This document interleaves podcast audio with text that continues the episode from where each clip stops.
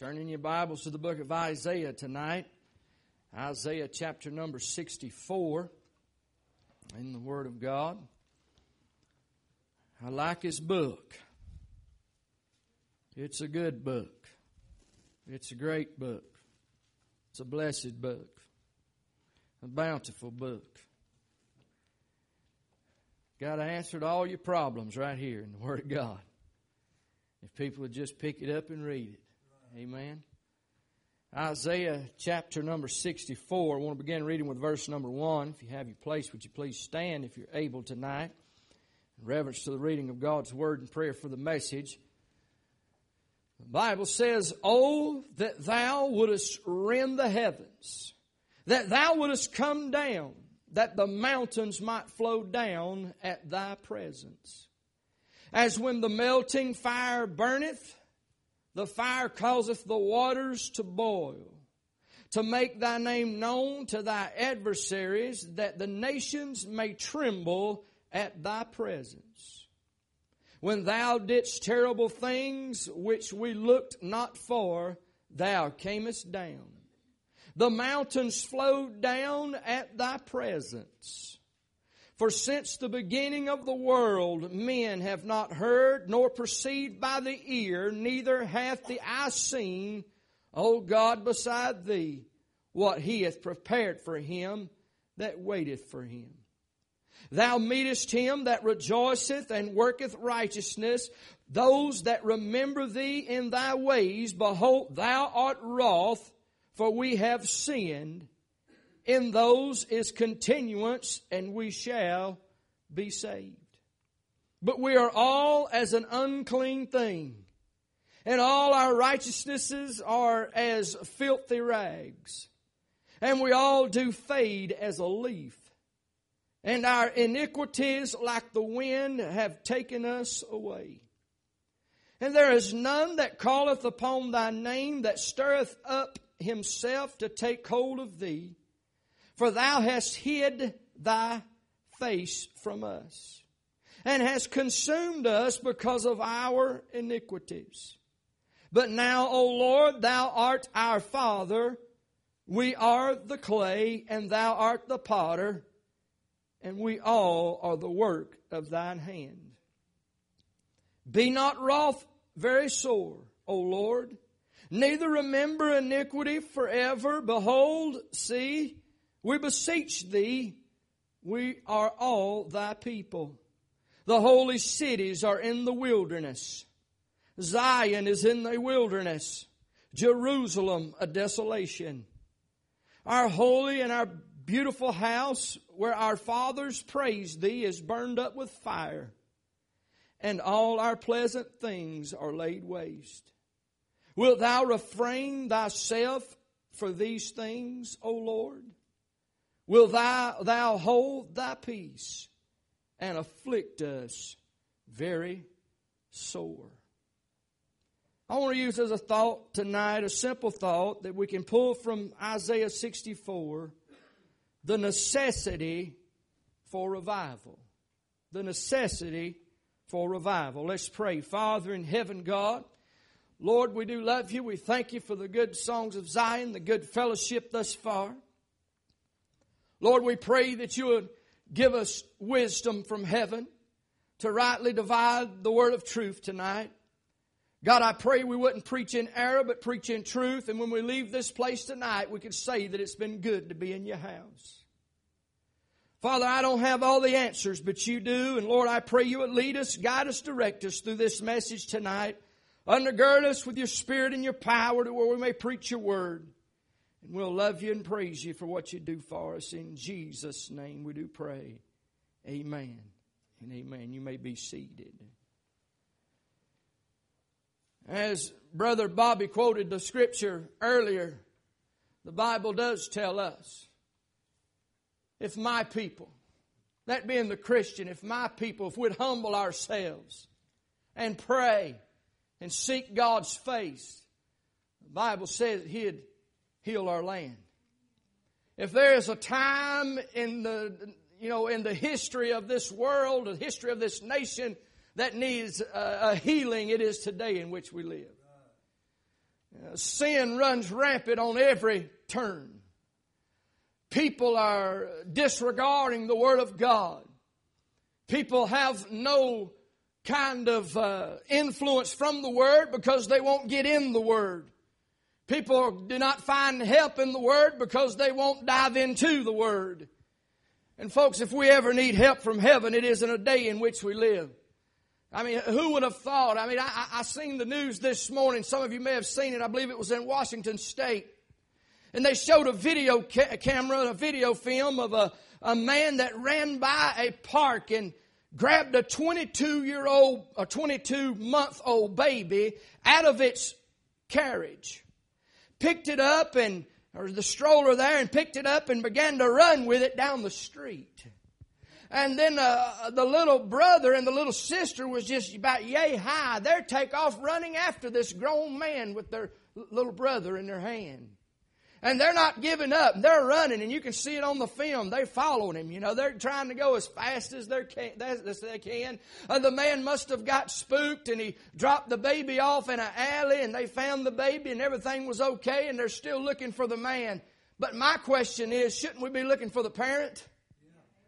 Huh?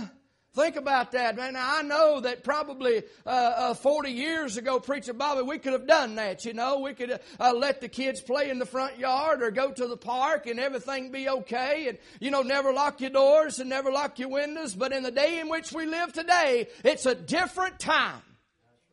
Uh, the devil is as a roaring lion, roaming to and fro, seeking whom he may devour. What is the necessities of revival? What, why do we need revival? We need revival to heal our land. We need revival because I believe it is the will of God for us to have revival. We need revival because I believe revival can be the life of the church uh, and can jumpstart the, uh, the, the church in a direction in which it needs to be going when it gets stagnant. And when it gets stagnant, I mean a lot of people stop praying. A lot of people stop attending. Our hearts grow cold and we have to have that revival to help us. And uh, listen, we need revival for the redemption of man. People still get saved in revival. We need a revival to where the saints can rejoice deep down in their hearts once more. We need to understand that revival is a vital part and a vital function of the church that can help us. It's just not to be a, a, a, series of good services or good meetings, but it's something that should ignite a flame deep down inside your heart to, to where it can carry you six months or to a year down the road or even longer. Some of the great revivals that you've read about uh, uh, in history, and they lasted years, seem like. And it all started when individuals decided to pray and said, God, heal us and send us a great revival. Send us revival our way, Lord, and help us the only way that you can. But what are some of the reasons that we need revival? And I see here in verse number one of chapter 64 of the book of Isaiah, why do we need, what is the reason for revival? The first thing I see there is mountains.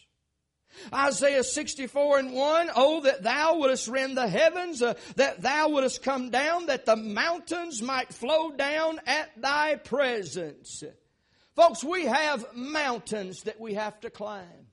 When we have revival, you can conquer that mountain and you can be on top of that mountain for just a while. But my friends, life is full of mountains and life is full of valleys. Uh, and sometimes it takes a good old fashioned Holy Ghost sent revival that will help us through those valleys and get us back on top of the mountain. We see that mountain as an obstacle as we're in the valley. But as we gain a, a victory and get on top of that mountain, we see that mountain as our friend. So we need to understand tonight, people do go through things and revival can pull them out. Uh, people are more depressed today than ever. Uh, I guess this year I've had more people tell me, Pastor, pray for me because I'm in a dark place or pray for me because I'm going through a, a dark, deep time of depression. Listen, I'm here to tell you there is times when you will get depressed. There'll be times when you need spiritual help, and there may be times that there's words that I cannot say to help you, but a man of God that's been chosen to come and speak to you for next week might be the very one that gives it to you. He may give you something that I can't give you. I may be able to give another crowd something that their pastor could not give them. Pastor Bobby may be able to give you something tonight that I can't give you that will help you along life's journey. Folks, we're going to have those obstacles in our way. Uh, this world is so full of medication in these days. Uh, I believe medication's good. Uh, I believe medication helps a lot of people. I believe used in the right way, medication is something that's sent from God and given to man to help us. But I also believe that sometimes we get too much of it. I believe it's pushed upon us and we take it and it messes with our mind. I believe it'll even mess with your spirit sometimes. It'll take you into those places that you don't want to be. But not only the mountains, but I see the sinfulness is a reason for revival. There in verses number five and six, the Bible says, Thou meetest him that rejoiceth and worketh righteousness, those that remember thee in thy ways. Behold, thou art wroth, for we have sinned. In those is continuance, and we shall be saved. For we are all as, un, as an unclean thing, and all our righteousnesses are as filthy rags, and we all do fade as a leaf, and our iniquities like the wind have taken us us away. Folks, we need revival when there's sin that creeps into the camp. Uh, there's a lot of times when churches can't flourish and churches can't prosper because there is sin uh, uh, sitting in the pew. Preacher Bobby, I've seen it down through the years where people actually backslide sitting on a pew every service. They know the truth. They know what they need to be doing. And it's not about the do's and don'ts tonight. But yet something gets their attention and they get drawn out in the world. And the church attendance is just a habit. It's a good habit. But if you're not getting anything when you get here, I don't know if that's good at all. We've got to be growing together. We've got to be learning together. We have to grow spiritually in the Word of God to where the Word of God can help you in life's journey. Folks, I have seen it this year. People backsliding, sitting on a pew and working in the church. It happens. It is not something that anyone should be proud of, especially a pastor. It's not something that a church member would be proud of. But they get out into the world and some type of sin uh, takes control or just catches their eye and then pulls them away. Uh, and then all of a sudden they're just going to the, through the motions because my pastor expects me to be there. Uh, they expect me to be there to do this and they expect me to be there to do that. Listen, it's not what all that matters about me. You better think about what God has to say sinfulness, mountains, but I also see prayerlessness. Look at verse number seven. And there is none that calleth upon thy name. Huh. Let me read that again. There is none that calleth upon thy name, that stirreth up himself to take hold of thee, for thou hast hid thy face from us and hast consumed us because of our iniquities. Prayerlessness. When the church falls into a rut of prayerlessness, uh, it's usually when the pastor or the leadership of the church or the church attendees or members, if you will, uh, that attend that church quit praying. Hopefully this revival will move all our hearts to a place of prayer to where we can pray more uh, in 2015 than we've ever prayed before. What are some of the results of prayerlessness? Just as a side note tonight, uh, if you've got a church that is prayerless, or you have pastors that are prayerless, or if you've got leaders that are prayerless, or if you've got attenders that are prayerless, it will definitely show because your congregation will be small. Not only will your congregation be small, but conversions will be few. And not only the smallness of the congregation and the few in the conversions, but Christians will be cold. We'll get cold, my friend, if we don't stay in touch with God and continue to talk to Him. I can't say it enough how important it is for us to go to God on a daily basis and pray and pour our hearts out to the Lord. Listen, I seen a day when I first started preaching, we wouldn't have to get finished with the sermon before the altars would fill up with people ready to pray. I'd still be a preaching and I wouldn't know what in the world to do, Preacher Bobby but follow the Lord. Follow the Lord. Sometimes we'd keep on preaching and they'd keep on praying. Sometimes I'd cut it off and let God do whatever He was wanting to do according to how the Spirit led in the service. We have come to a point in time and day in which we live that prayer is not very important to anybody. We've got it made in the day that we live. Most people can have just about anything that they want to have. If you've got the courage to sign the dotted line, you can just about get it. Anything that you need in your home that you need, you don't have to wait to Christmas to get it as a Christmas gift. Uh, you can go and buy it.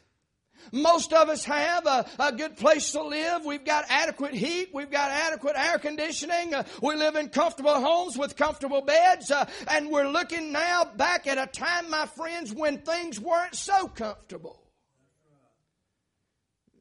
I remember Granny telling me about the days that they lived in Tennessee and they'd all gather up in one room where the stove is and they'd go to bed and they'd pile the kivers up, they'd say. You know, six foot high on top of them. And stick pans all around the bed to catch the melting snow from the top of the roof. And look through the floor at the bottom and see the chickens digging around in the dirt under the house. Rick, them, them wasn't too energy efficient, I suppose. Them homes where, you know, uh, the, things weren't that good back then. When they went to the church house, they didn't have good, comfortable pews to sit in. Uh, they had, uh, you know, uh, they had the windows open in the summertime and it was hot. And, but yet people would flood the house of God. And, you know, look, look what we're sitting in here today.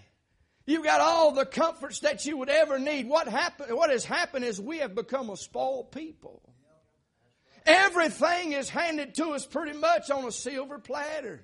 Me included, I confess that. I've, I've, had the same watch for a couple of years, done sent it in a couple of times and come back. I finally got fed up with that watch not keeping time last night. I went and bought me a watch. I didn't have to wait till Pastor Appreciation Day to buy me a watch. I went and bought me a watch, Brother Gerald. I needed a watch. You know? But back in the day, uh, when things weren't so good, you'd have probably found somebody like me on an altar of prayer. Lord, you know I need to have a good watch to where I can set the service times and get started on time and so forth. Lord, I need a watch. Would you please send me one? I didn't pray not one thing about this watch. I just went and got it. I'm going to start praying for it though, because maybe it'll keep working. And I won't have to buy another one. huh? You see where we've come is, is, is full circle. My friends, we need to pray. We need to pray. We need to ask God. Listen, there'll be a time, I promise you this, there'll be a time when you will have to pray. There'll be a time that we all may be made as a church to pray and pray for one reason or the other. It'll be, it may be a tragedy that hits our church. Uh, it may be a tragedy that hits your life. Uh, but whatever it may be, God has His ways to drive His people to our knees. Prayerlessness we don't need to be cold. We need to see people saved. We need to grow spiritually and numerically. I'm not big to be caught up on numbers, but I can say this. All I know is the more people that's in the house of God is the more, more people that's getting help and the more opportunity of people get saved. That's what we're for. That's what we're here for. Amen. Look at the request for the revival. There in the very first verse, let me read that piece of scripture again. Oh, that thou wouldst rend the heavens, that thou wouldst come down, that the mountains might flow down at thy presence. In other words, the prophet is saying, Lord, if you'll just split the heavens, if you'll just come down and bring these mountains down to where we can conquer them. In other words, the prophet is saying, Lord, help us have revival. Lord, bring us something that we need that will take care of us.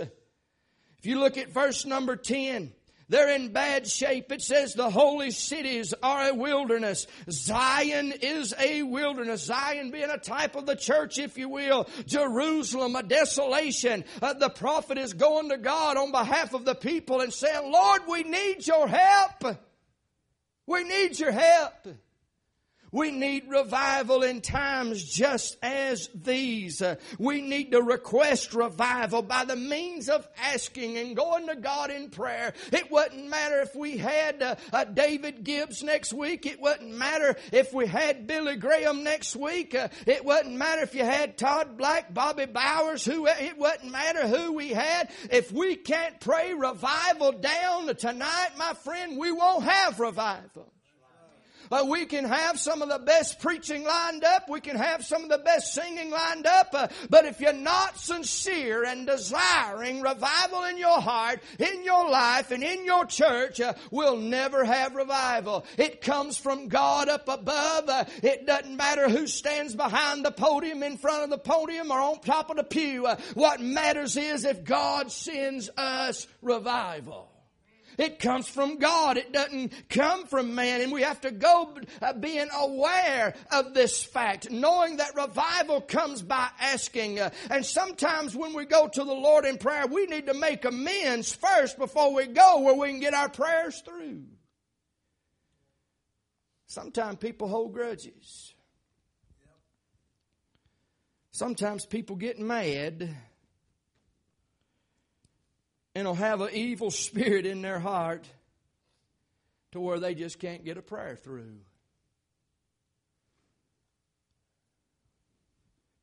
I've seen people. They'll come to me and say, Preacher, I don't know what's going on, but I just can't get a prayer through. Then I begin to ask a few questions, and it doesn't take very long to figure out why they can't get a prayer through. Because their life's in shambles.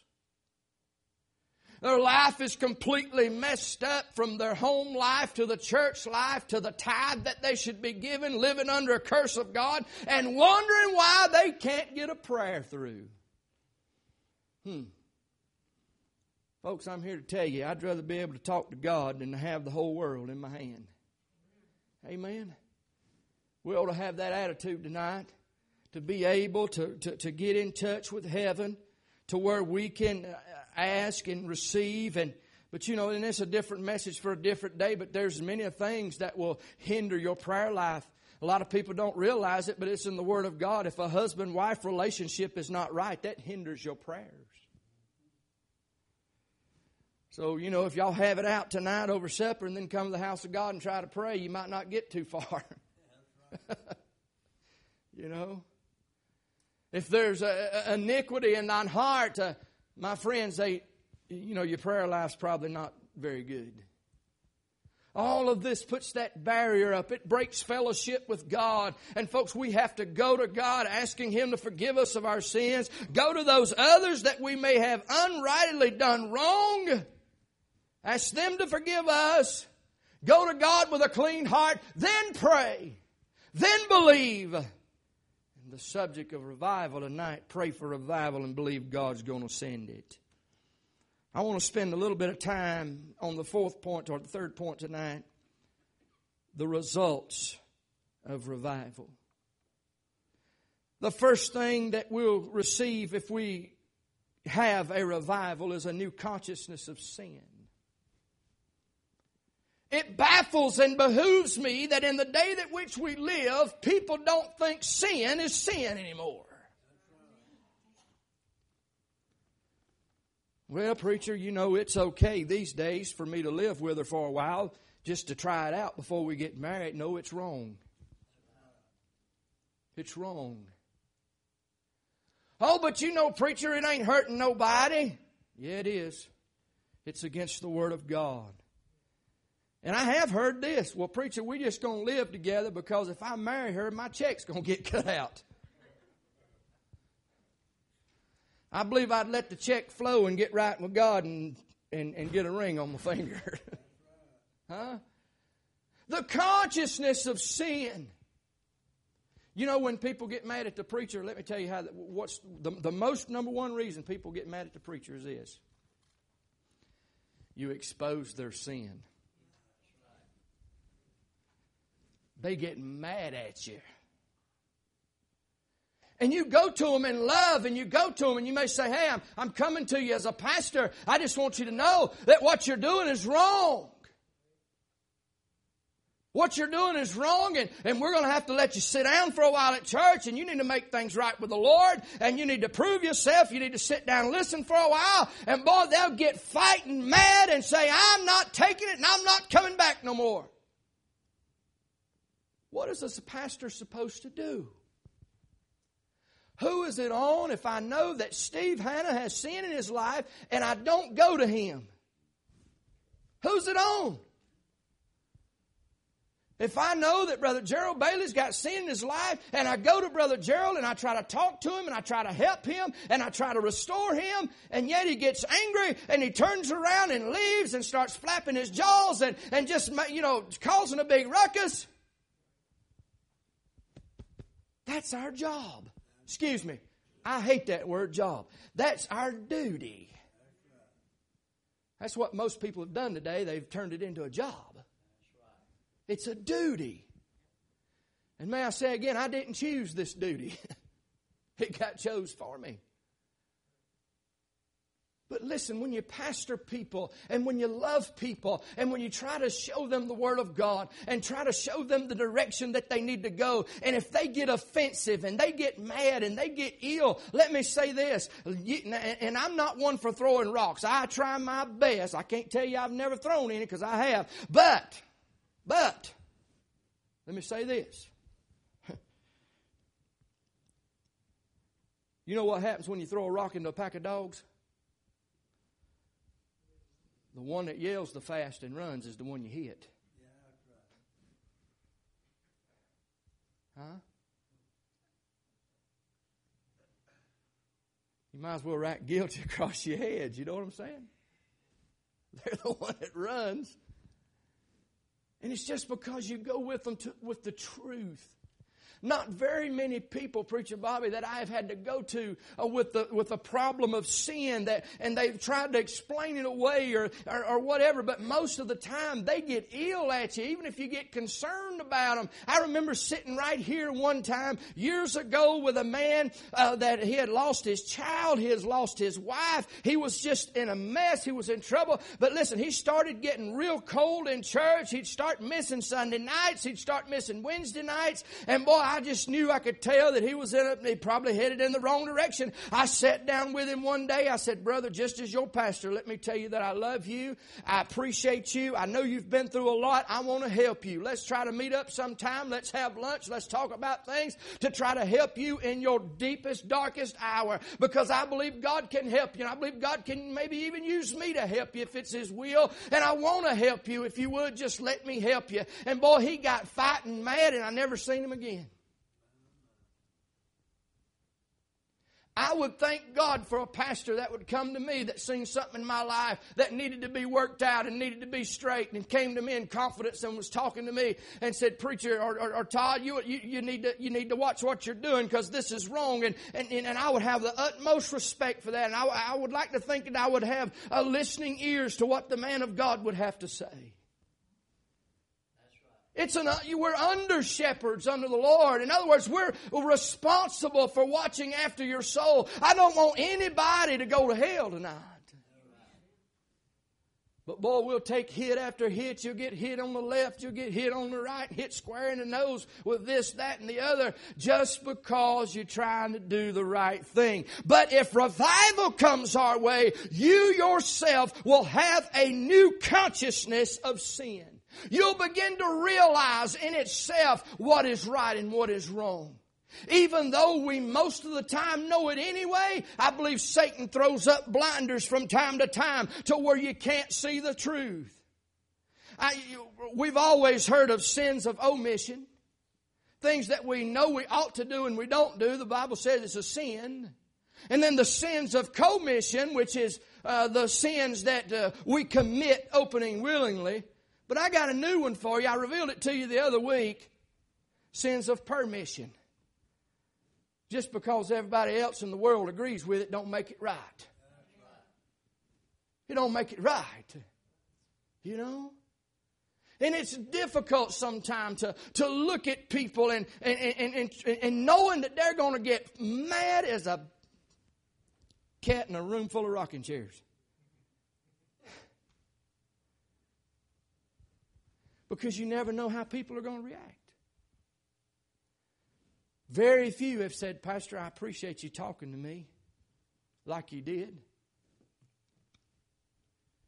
Because you're showing that you're concerned for me. And I am concerned for people. But we've got to have a consciousness of sin tonight. And we'll gain that as a result of revival. But number two, we'll have a new consecration to God. In other words, we'll be closer to God. We should be closer to God come this time next Wednesday because we'll be done being in about four services and we ought to be getting closer and closer to God. And then by Sunday week, we ought to be real close to God and consecrated coming out of a great revival and knowing that God has helped us being closer to God than we've ever been before. And when you get into that place where you're real close to God, don't you, listen, let this be a warning to you. Go ahead and expect a fight from the devil. And if we pray tonight and, and seek God's face, uh, as the good preacher done said, if we go and seek God's face tonight for revival, I'm here to tell you the devil will fight you the rest of the week and all of next week. Uh, he'll tell you that you don't have time to go. Uh, he'll tell you the kids have got homework. Uh, he'll tell you the kids have got ball practice. He'll tell you that you need to go home cook supper instead of go to the house of God. Uh, he'll say we got to do dishes, we got to do wash clothes, we got to do this, that, and the other. Anything that can be done afterwards, we can do it before or after, just asking for a little bit of your time. God's asking for a little bit of your time. A new consecration to God. But not only that, a result of revival is a new commitment to the church. A new commitment to the church. Amen uh, come in after a great revival, you'll be ready to run a vacuum cleaner. You'll be ready to wipe down a pew. Uh, you'll be ready to change a light bulb. Uh, you'll be ready to cut the grass. You'll be ready to do all that kind of stuff. A new commitment to God. You know, a new commitment to the church. Maybe you wasn't active in Sunday school, and then all of a sudden uh, God touched you the week of revival, and all of a sudden you got a commitment to come to the house of God for Sunday school. Or maybe you're not a Wednesday night person, but yet when God touches you in the midst of revival, and one of the results is, is to have a new commitment to the church. Maybe you don't tithe 10% of your income, and boy, God gets a hold of your heart about that, then all of a sudden you can't wait to get to church with your tithing envelope. Let me say this right quick. Folks, without the tithes, we can't continue to operate. You're looking at a building payment that's nearly $5,000 a month. A power bill that lately has been running upwards to $800 a month. Then you got your pastor that you graciously give a salary package to. And we've got water bills and, you know, the air conditioning is not free. The power and the lights and the upkeep is not free. We have to pay for that kind of stuff. How do we pay it? Through tithes and offerings. And I'll be the first one to tell you I won't preach something to you that I don't do myself. My record's an open book if anybody wants to look. And you can take a look yourself at our own record if you'd like. A commitment, a new commitment but you'll also have a new compassion for the saints. When you see that brother, that's struggling along, uh, where at one time you might have uh, shunned him by the way he looked, or maybe even by the way that he smells, or, or by the way that he dresses, all of a sudden you see him struggling, and now you've got a new commitment, you've got a new compassion for that one that's in deep trouble, and you'll gather around that individual and pray. Compassion. Compassion. God's not impressed by the money that we have in our pockets. God is not impressed by uh, who we are as a person or how nice our clothes may be tonight. But I believe God is impressed with a compassionate people. that looks after that need of another. And like I said, there's not many needs around here. We, we, we don't have many people that have many needs of as far as, uh, uh, you know, uh, uh material things that, that are maybe of need. But I tell you what, we've got a lot of people that just need prayer. There ought not be a person hit this altar this, this coming week without people just gathering around them and lifting them up toward God. Ought to be in there with them. What can I help you pray for? Let me help you. Showing compassion for the saints. But then, last and definitely not least tonight, the result of revival. Number five, a new concern for the lost. Whether we realize it or not, folks, people are dying and going to hell every day each and every day in which we live. People are dying, I'm sure, from church pews today across this country. Dying and going to hell without Jesus. With a lamb available. With a lamb available. Dying and going to hell. I believe it's worth repeating what Brother McCurry said last Wednesday night. He was speaking of Cain and Abel. And he said he believed that there is reason to believe that Cain and Abel could have possibly been twins.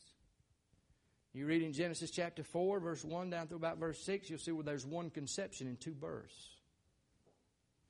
I've heard that theory before, never really looked into it, but it's there. One conception, two births.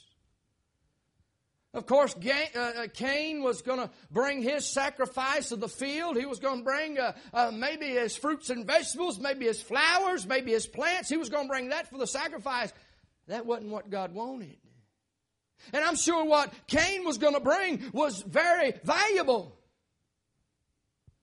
But God wanted a lamb.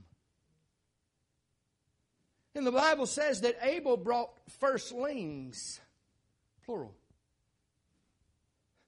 His point was this just maybe Abel was looking out for his brother Cain and wanted to bring him a lamb to sacrifice if he'd take it. A lamb was available, but Cain didn't take it. A lot of people are dying and going to hell today with a lamb available. Wow. Our duty is to take the lamb to those that need it. Those that are dying without Christ. He is the Lamb. He is the resurrected Lamb. He's the crucified, resurrected Lamb. And, folks, as we speak to you tonight on the necessities of revival, the requests, the results, I believe it's plain to see it's all going to start with us praying. And I know we prayed Sunday, and but I encourage you to come around this altar tonight and continue to pray. And pray that God would help us. As they come get us something soft to play, and I'll ask you to stand across this auditorium. Folks, we need revival. And we need to continue to pray. Please don't take on the attitude, well, we've been praying, preacher, we've been praying. We need to pray more. Father, in Jesus' name, we love you. We thank you for the service tonight. I pray that you would help us, Lord, do that which what needs to be done. Father, I pray that you would help us to have a great revival beginning Sunday morning. And may it continue to flow. Bless your children tonight in Jesus' name.